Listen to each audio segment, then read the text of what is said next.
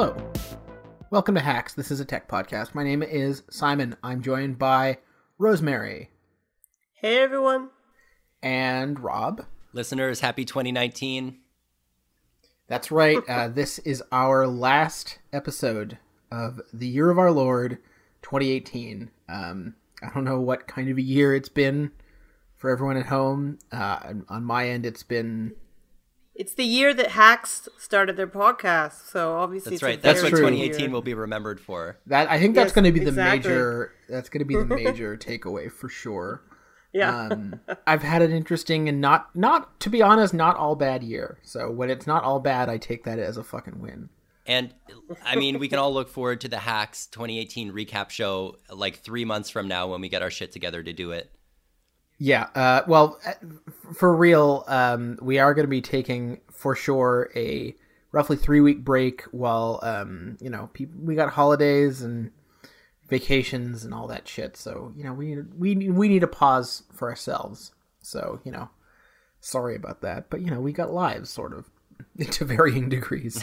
but anyway, we thought a little bit about what we wanted the last episode of the year to be about, and we thought about doing sort of a recap thing, but then um, I got an idea based on something that happened over the last couple weeks, and um, it was one of the less sinister things to to to uh, to to provoke an episode of this podcast. It was the end of year metrics per account that Spotify releases every year. And they're a little bit different from each for each year. I don't know if only pro members get it or not, but essentially uh, around this time every year, early December, they give you a playlist of all the songs you listen to the most.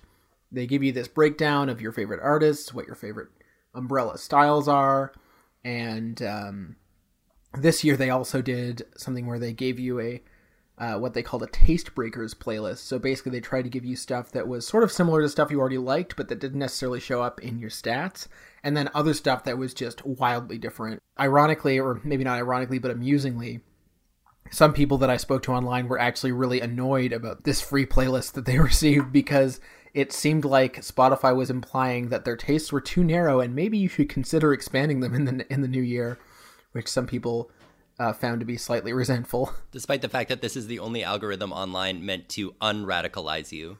Yeah, exactly. What, what do you mean by that, Rob? Well, every everything that um, uh, a computer algorithm that is designed to cater to your tastes or show you other things you might like is just um, increasingly narrowing in on one or two aspects of things that you've liked in the past.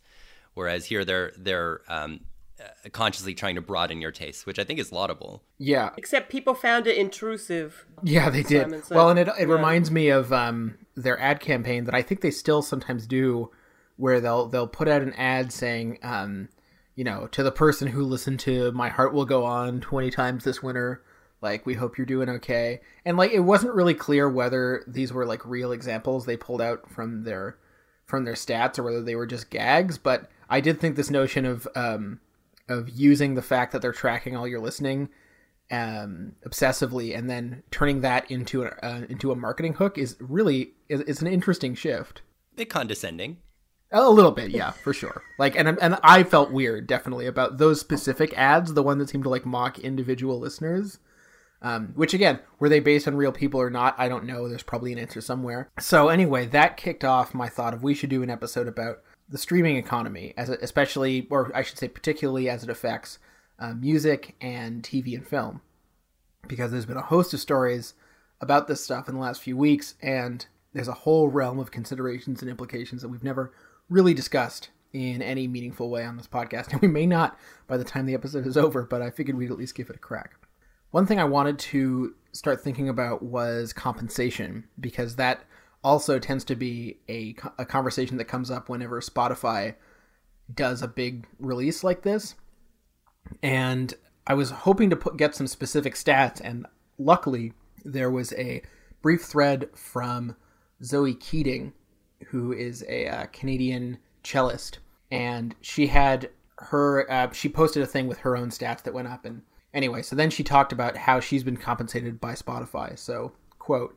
In 2018, my music was listened to on Spotify for 190,000 hours by 241,631 people.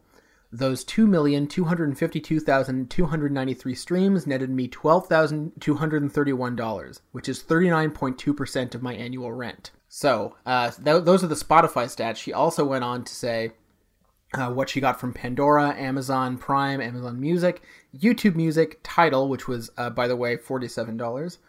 And um, she said 673,000 Apple Music streams amount beats me, which is uh, very reflective of Apple's strange reticence to release any kind of meaningful data to people who do things. Uh, they are getting slightly better at that in terms of like the podcast metrics and stuff, but it seems to be a slow thaw. So I wanted to throw out the fact that these services are have done a lot to amplify convenience, and we can consider YouTube as sort of um, as as being part of this as well. Um, but it also seems like with each new paradigm shift, they find ways to pay artists less. And this doesn't seem entirely tenable to me. I have thoughts, uh, but first I want to shout out Jay Z because even though Zoe Keating only made $47 on Tidal, her per stream payment amount uh, of all the services she listed in her tweet was actually the highest on Tidal. So on Tidal, she got um, 1.3 cents every time one of her songs was streamed, which is wow. actually a fairly large amount. Uh, unfortunately, it, it yeah. seems that no one uses Tidal because um, those uh, streams were were puny in comparison to the the amounts of the other services. Um, but I think um, what this tweet uh, speaks to is, um, I think, one of the most prophetic ideas of the early internet, which is the long tail. Um, so that um, came out when people were talking about Amazon as a bookseller. So in in the like Paleolithic age, um, and it's this idea that like um, when it comes to um, digitally recorded uh, art uh, or goods, um, there is a, a very small trickle of consumption for each individual good, but it extends uh, backwards and forwards in time almost infinitely um, because those those goods will never be um, thrown away and, and unrecoverable, right? They're online forever uh, to be consumed by new people who come across them. Um, so I think the the logic here for Zoe Keating and others is that um, you know the the long tail has been sort of twisted around on them.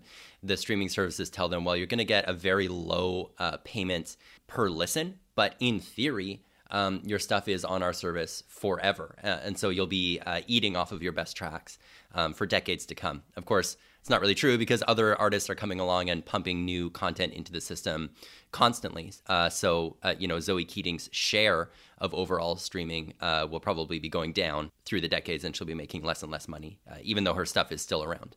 Sorry, that was a lot. the long tail serves niche niche interests. That was the basic observation that that was an advantage that uh, of the internet. But like like you say, Rob, that it's like a never-ending tidal wave, uh, to use a choice metaphor of of incoming content.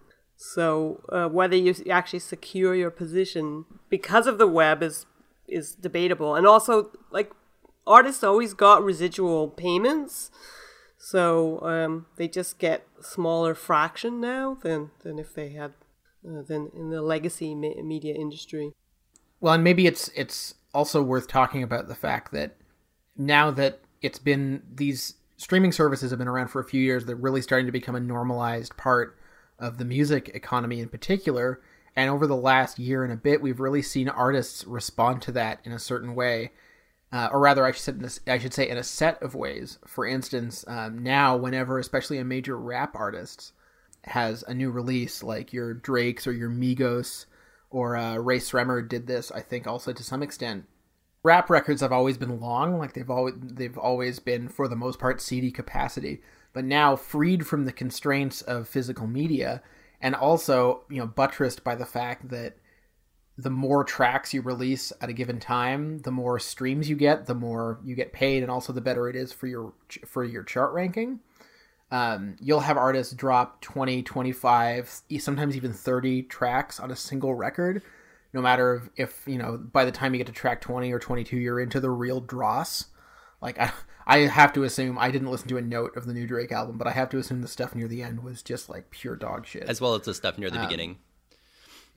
Yes exactly. It's a fascinating mess um, the way that um, streams are counted uh, in terms of um, both how much money artists make and um, chart rankings, like you say. So we could talk for a long time about this idea of um, streaming equivalent albums. So, like, because no one buys records anymore, um, the Billboard organization has to base chart rankings off of how many songs were streamed. So, of course, this creates this entirely new branch of game theory about, as you're saying, Simon, how many tracks should be in an album, or like Drake will not only release an album with like 30 tracks or something, but in the album Views, he actually tacked an old song, Hotline Bling, which was extremely popular, onto that album to sort of um, help to juke the stats. Yeah, to juke the stats exactly. And that song had already been streamed like half a million, or no, half a billion times or something by the time that that album came out. Yeah, a ludicrous number of times. And this is like a very old tactic. I mean, the the notion of tacking, you know, mid mid cycle singles onto uh, onto an album from which that single did not come. But this, it's you know, it's really an old tactic, but they just found new utility for it. And then, uh, really quickly, the other thing that I don't quite understand is um, if you sell concert tickets along with uh, your streaming album, that's it counts right, as an yeah. album sale or something. So that's that's something that artists are doing now, increasingly elaborate ticket sale packages to to lock in those album sales in the first week. Yeah, the um the success of those tactics though, I don't think is proven yet. Like Nicki Minaj notably did something like that, and her album was still a bit of a flop. Yeah, like the very the Eminem feature couldn't save it, unfortunately. yeah, I guess. I know, Rosemary, you wanted to talk about a totally different aspect of this, which is the fact that not only are um, the formats of the albums, like the length, the number of tracks, etc., being affected by these uh, chart placement considerations and these streaming number considerations, but also you have artists sort of being led by algorithms in terms of um, composition choices. Um, yeah, the, there's a Netflix series called Maniac um, that uh, stars uh, Emma Stone and Jonah Hill, and it's about uh, the culture of drug testing, um, pay, being paid to test, test new drugs. And uh, Cary uh, Fukunaga, the director, um, I haven't seen this this series, or I watched a bit of it, but I I didn't really feel compelled to watch more. But uh, so obviously the algorithm doesn't work. Yeah, exactly, because they recommended it to me, and and I did uh, click on it, but just did, didn't want to go there. Fukunaga talked about how the writing process was influenced by the Netflix recommendation algorithm. So based on the data, yeah, they made significant decisions about about the narrative. Um, he changed things that they thought would uh, impede on the binge bingeability of of um, the show, because I guess that's something they're trying to optimize for. Personally, I've never binged anything. I don't know. Doesn't that doesn't really appeal to me, but I think I'm uh, in the minority there. He calls this Fukunaga calls this audience participation, which is great. It's it's um, you know, it's one way to put it, but literally he's putting this a, a human face on uh, information which would be, yeah, derived from large data sets. Uh, so I mean, it's good that he, um, you know, he just uh, uh, w- went with the flow and and um, I don't know. I think that series considered a success. So you know, wh- where's the harm in that if they optimize for the large data sets that click on uh, Netflix. I'm I'm less convinced that it is a good. Th- I mean, it's I guess it's good for him that he was able to creatively adapt to the very strange parameters of the job. Um, yeah. but like to be honest, um, I've seen like a decent number of Netflix original series, and they they don't release precise stats about what does well and what doesn't do well. Although there has been a raft of cancellations, which is interesting because that that's sort of new. So they're clearly assessing what does and does not work. But frankly, the quality control seems like wildly out of whack. Like a lot of the shows just aren't that interesting.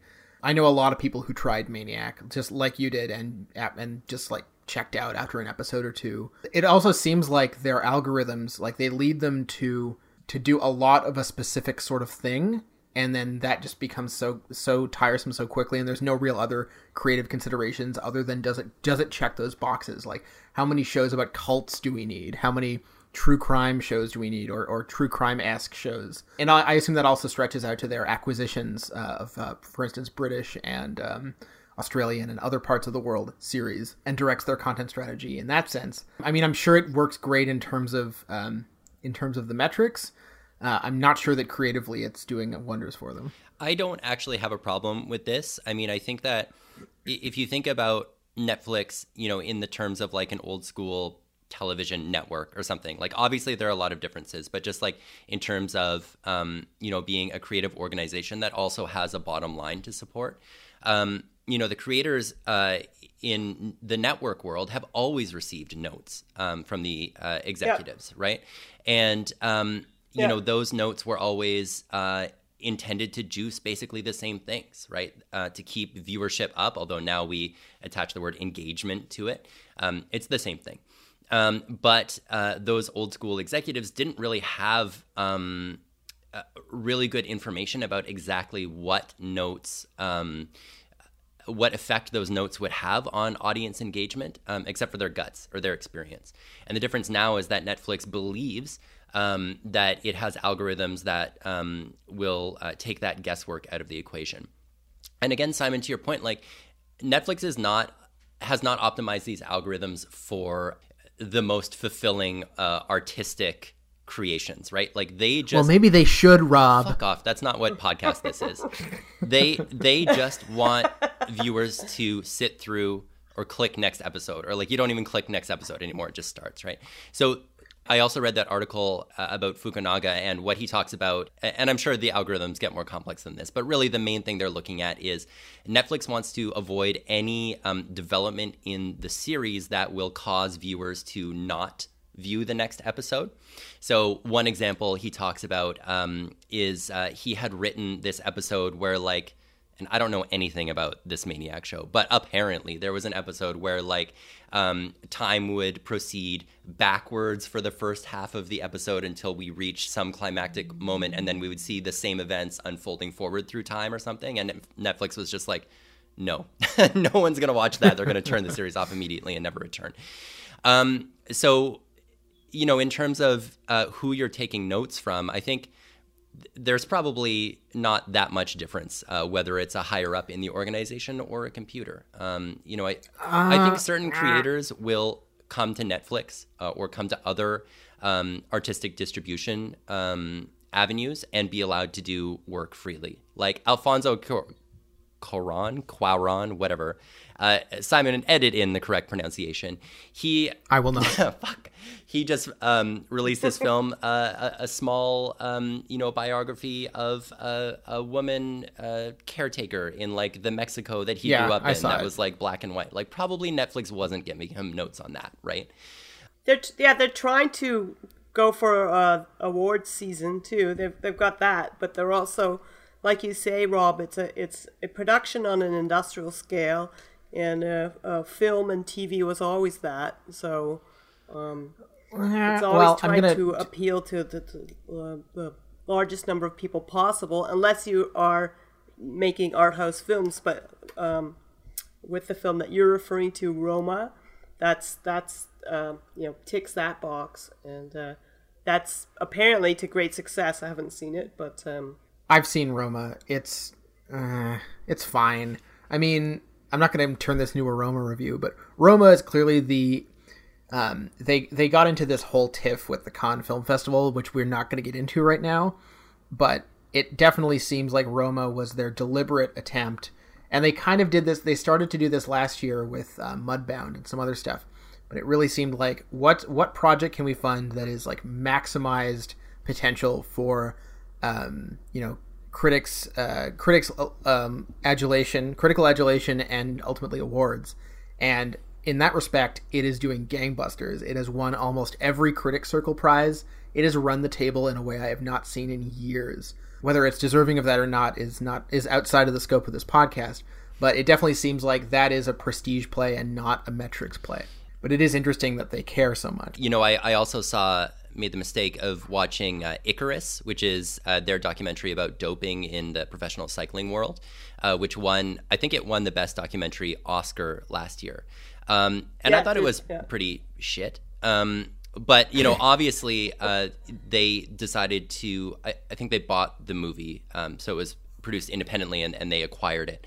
But I, I think the acquisition decision was based on that same sort of calculation. You know, people really like yeah. sort of true crimey, sportsy type documentaries, and we think this is a really good bet for awards consideration. It is really not hard to guess. It's like probably easier to game Oscar nominations than it is to game what people will enjoy, will watch in droves on Netflix. Yeah, that's like, probably really true. they're not they're not that hard a gang to, to guess. But I, I, I would push back a little bit on this notion of um, getting notes from a higher up is no different than what's going on on Netflix because um, I mean I think that if you're talking about the, the, the network television process, you're not totally wrong. I mean there is a there's an, an extensive notes process for most series on in the network produced in the network system.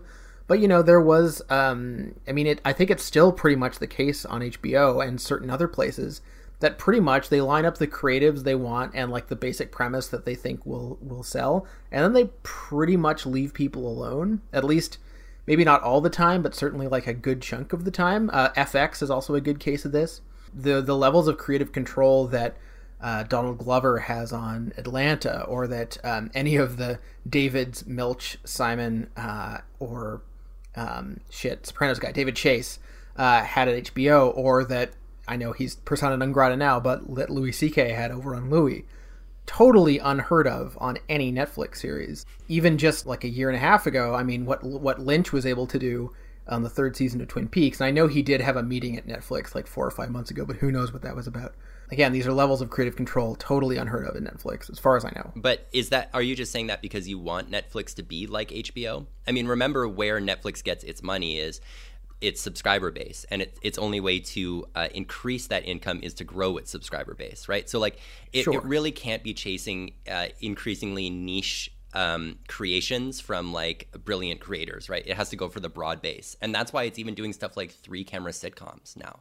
I'm not trying to say that it's it's it should be tra- you know transferring its business model to a totally different thing that doesn't work for it um, because you know this is capitalism and it's going to do what it's going to do. I'm just saying that I think that saying oh this is just like other modes of TV production is a little bit false. Yeah, that's fair. What I want to know, what I'm looking forward to, is uh, Netflix recently hired somebody away from ABC uh, to work with Shonda Rhimes, who is also from ABC. Um, and uh, this, uh, it's her name's Channing uh, Dungey, and so so she's going to be overseeing the programming that's made by Barack and Michelle Obama's Higher Ground Oh Mm-hmm. yes, production Yes. company. Hell So- yeah! Oh yeah. What kind of notes are they getting? That's what I want to know.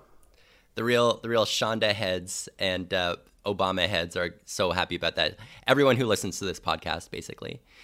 What I do find most interesting about the Netflix content algorithm, actually, is that it. Um, how do I phrase this? I probably should have thought about it before I started recording on a podcast, but Why, would we start now? why would we do that? Um, uh, it uh, produces decisions that are based on the content of the television, not necessarily the quality of the television. Um, Right. And what I mean by that is, is that I've been uh, obsessively watching this Netflix series called The Haunting of Hill House. Um, Hell yeah. yeah, which is both extremely good and very, very bad.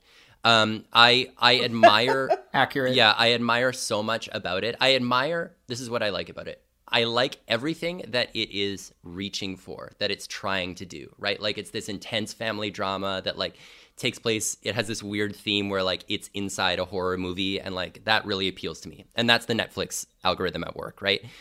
Um but the actual execution of the show, the acting, the writing, uh, often the lighting, stuff like that, is just like very, very, very, very terrible. Um, Oh, I And- don't know about that. Simon, please be honest with yourself.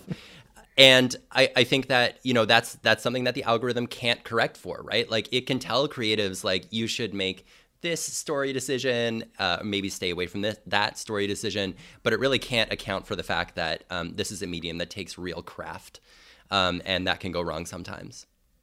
Hill House is a really great example of a Netflix series because it um, it takes a bunch of user of viewer friendly elements and it blends them into a style. I think a lot more successfully than other series of theirs do, where it it's basically This Is Us with ghosts, um, which is just dynamite for getting viewership because it combines like horror stuff, which everyone likes, well most people like, and really gets numbers, and it and like seriously teary melodrama, and it's like pretty good at both. And it also has, and I no one's written about this, so I don't know if this is really a thing, but I don't know how much of the show you've watched, Rob, but um, in the middle of the sh- of the show, there's a string of episodes where the intensity gets really high, and in particular, there's one episode that is mostly made up of about five or Yes. six long takes. Yes.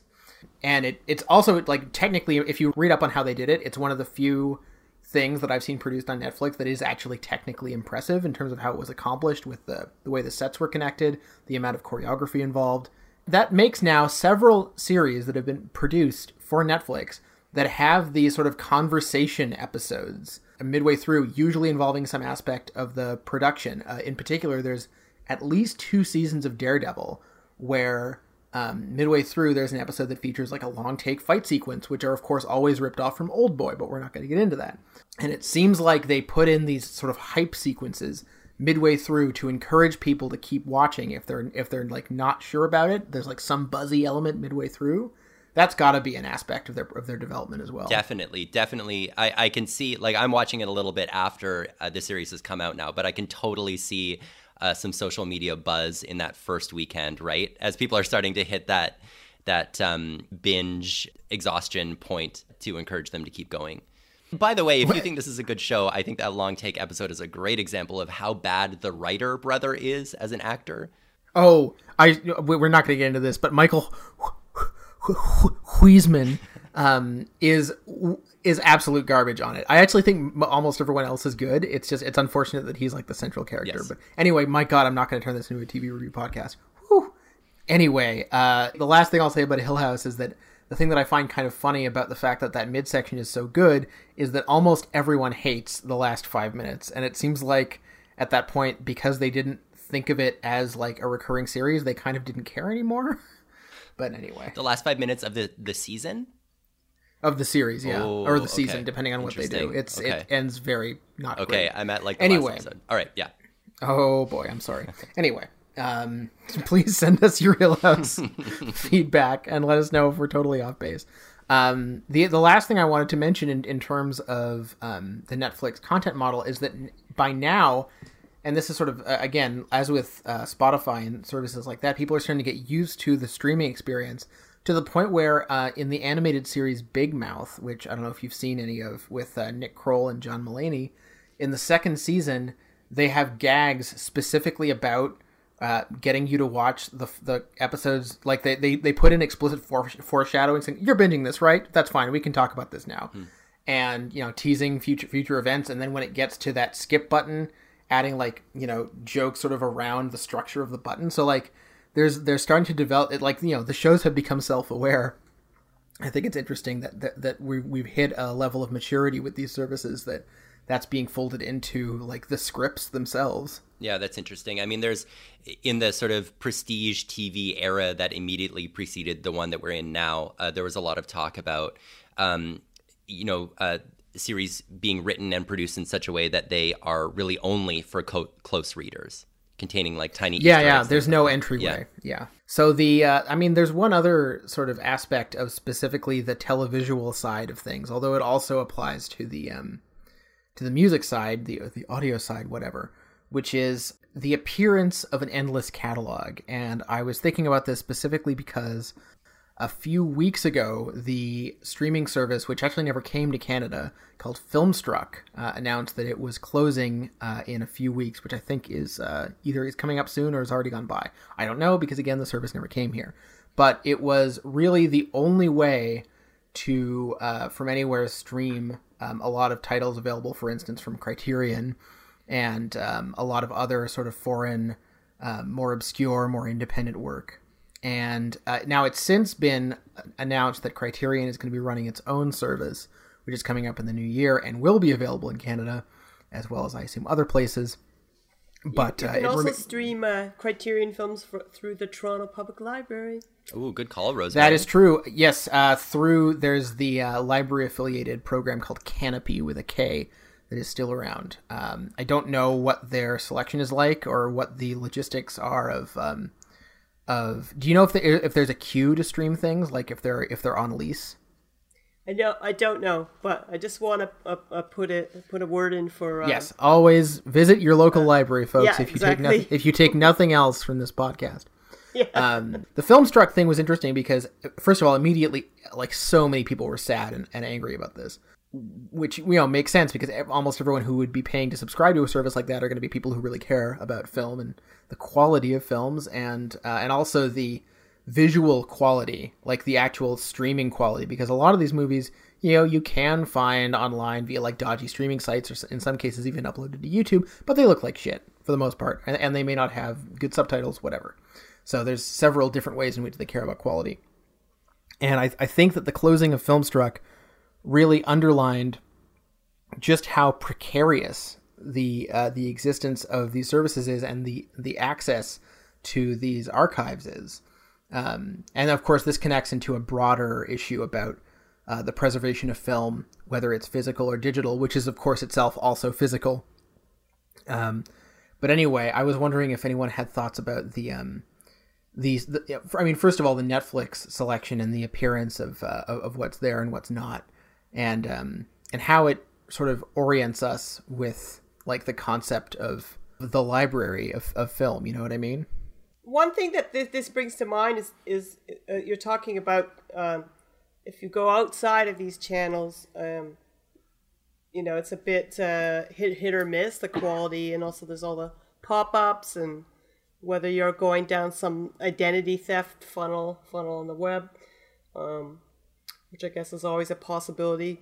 But uh, it just reminds me that does it does, do people still um, use Pirate Bay and uh, or have these services completely rep- replaced uh, thought that informal uh, sharing networks for uh, for film and music files?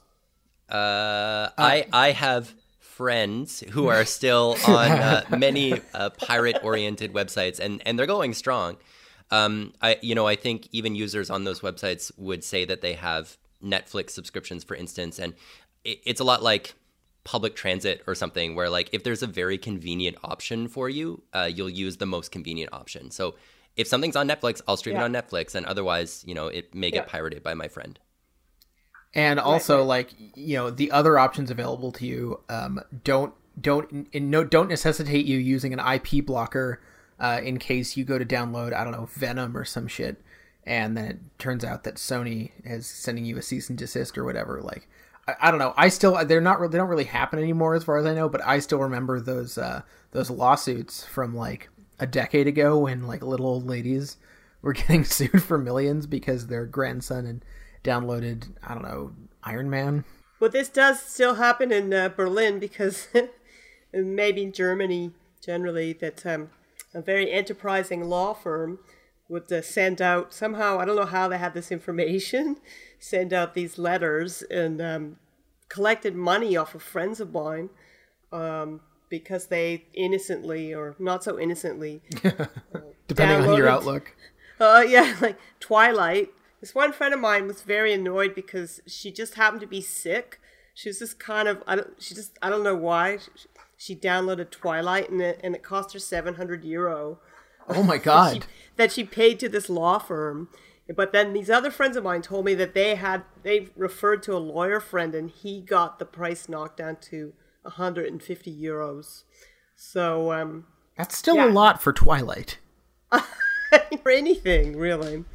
So um, yeah, be careful out there. Yeah, if I'm gonna get sued for 150 euros, I better be caught downloading like the Decalogue or something cool. Like I don't want it to be like Sausage Party.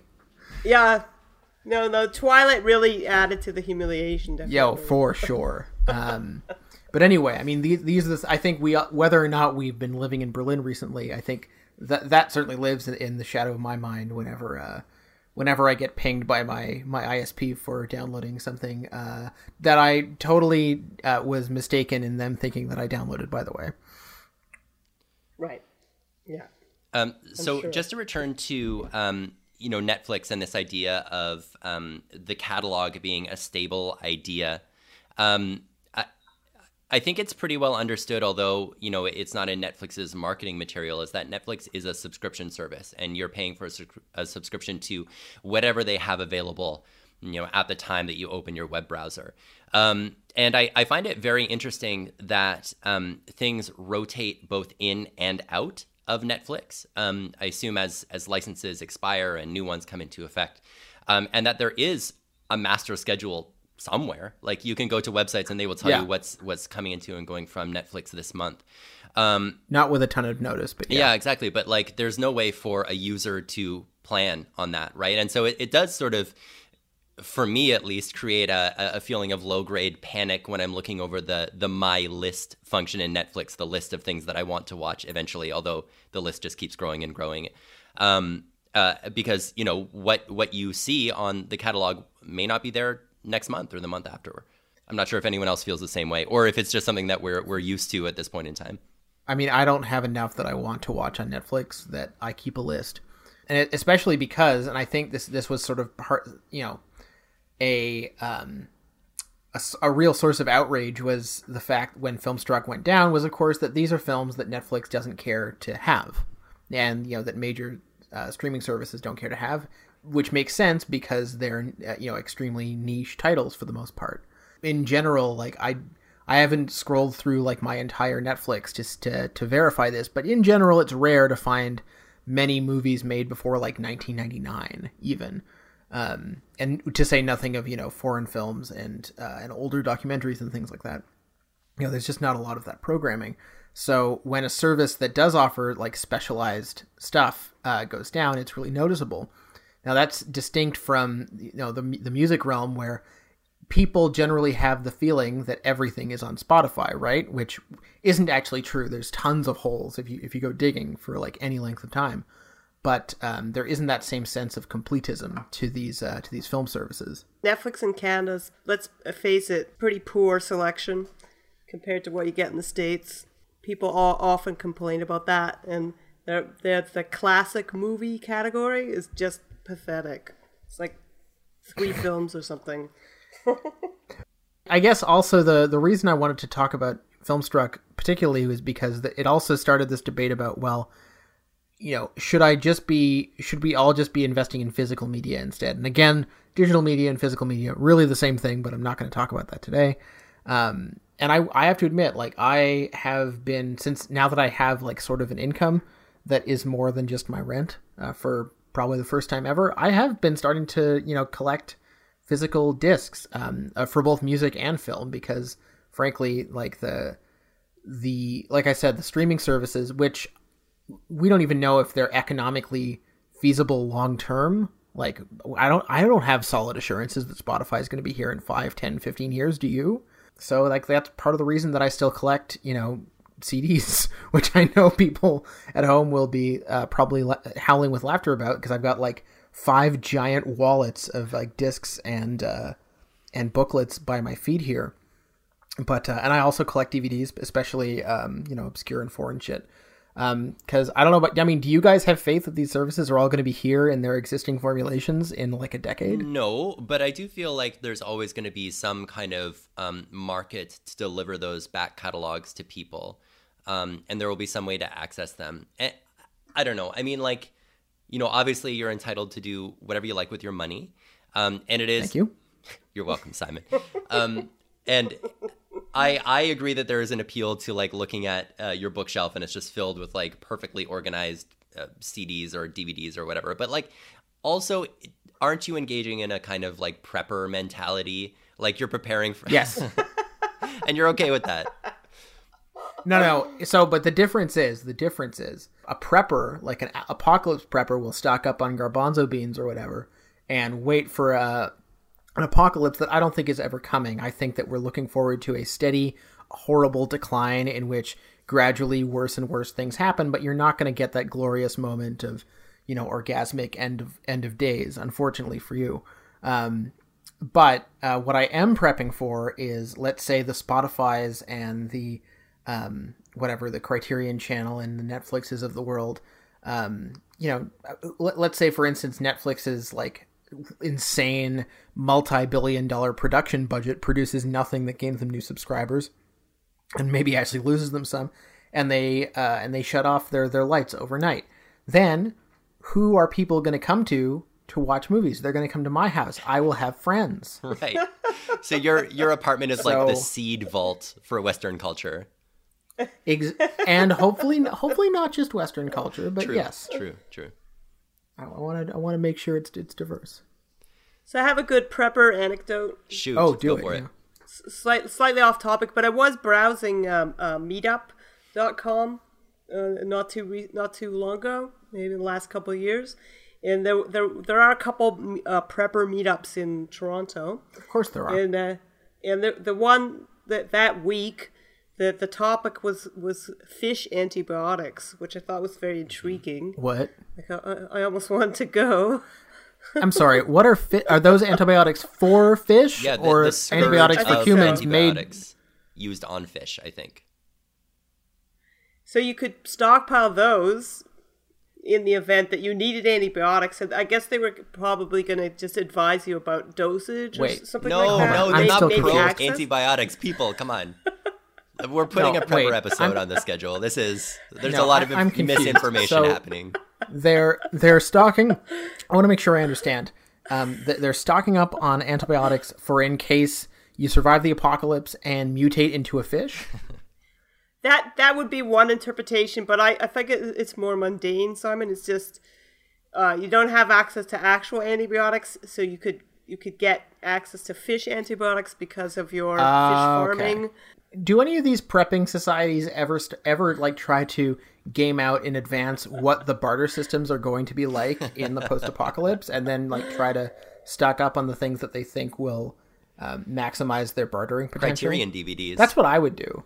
Yeah, well, fuck, Yeah. I'm gonna do great. I've got like, I'm not gonna tell you how many I have, but there's enough for one shelf anyway. Anyway, well, the fact that we've gotten to the goofy prepper discussion tells me that we've uh, hit the end of our rope on this uh, on this general topic. Um, this is not one of our. Well, I guess that's two in a row. That's like we wanted to give you a break on doom and gloom and maybe talk about something a little bit later. So hopefully that worked. I will say that as, as much as I am dubious about the notion of algorithm guided uh, creativity, whether that's for film or music, which is a subject we didn't even really get into. Um, I mean, I also recognize that it's not that important compared to a lot of other things that we think are going downhill.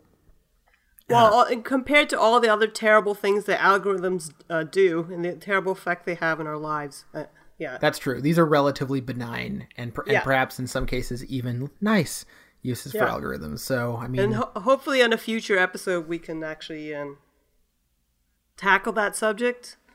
I think Rob's the expert, the resident expert on that. Oh, sorry, I wasn't listening. I was I was looking up Netflix movies to recommend for our plug right. section. Uh, the the Netflix movie uh, Bright, starring Will Smith, uh, was created with the Oh, help Bright of an al- algorithm. So, viewers, please watch that with your family. That's a great. You know what? I I I take back everything I said about how this this algorithm driven content uh, is not that bad because that movie. I actually did try to watch it with a friend of mine and some drinks, and we had to start fast forwarding halfway through because it was such incoherent dog shit. Max Landis should not be allowed to write things. Fuck that guy. Anyway, um, so that does conclude hacks for the year. We're sorry that we're going out moralless, but we she will return with us in uh, in the new year. We hope that you enjoy re-listening to our back catalog, available to stream on Spotify and many other places. um, and we we promise we. I was gonna I was gonna say, is there anything we might actually look at our, our stats one day and try to determine if anything if any particular subject matter did better, and then we'll see if algorithmic content production works even on a small Uh, scale. in the meantime, listeners, just load Yeah. up the Hacks playlist on Spotify and put it on repeat for the entire holiday season. We we need we need my your views. dudes if if you if if any of you out there did that we would i mean i we, we'd all be eternally grateful i think. Um and we, we wouldn't be getting any any any royalties. I don't even know how that works to be We're honest. Just If laying we- the if we got a groundwork million for Patreon, Simon. if we got a million streams overnight how would they even know who to pay? We'll have to figure that out at some point. Anyway that's it for us for the year. We will be back in early january to respond to whatever horrible things have transpired over the holidays. Um, i mean like globally not personally in our lives although maybe maybe we'll pivot to becoming a really personal podcast instead. But uh, if you do enjoy what we do, take a moment, go to iTunes, rate, review, smash that like button, whatever, all those things that people do. And, uh, you know, helps with visibility and whatnot. There's a lot of tech podcasts out there, but there's only one hacks. And that's it for us. And goodbye. Yeah, sending our best uh, 2019 wishes out to everybody. Yes, have a happy holiday, listeners. Or, or don't, you know, follow your bliss.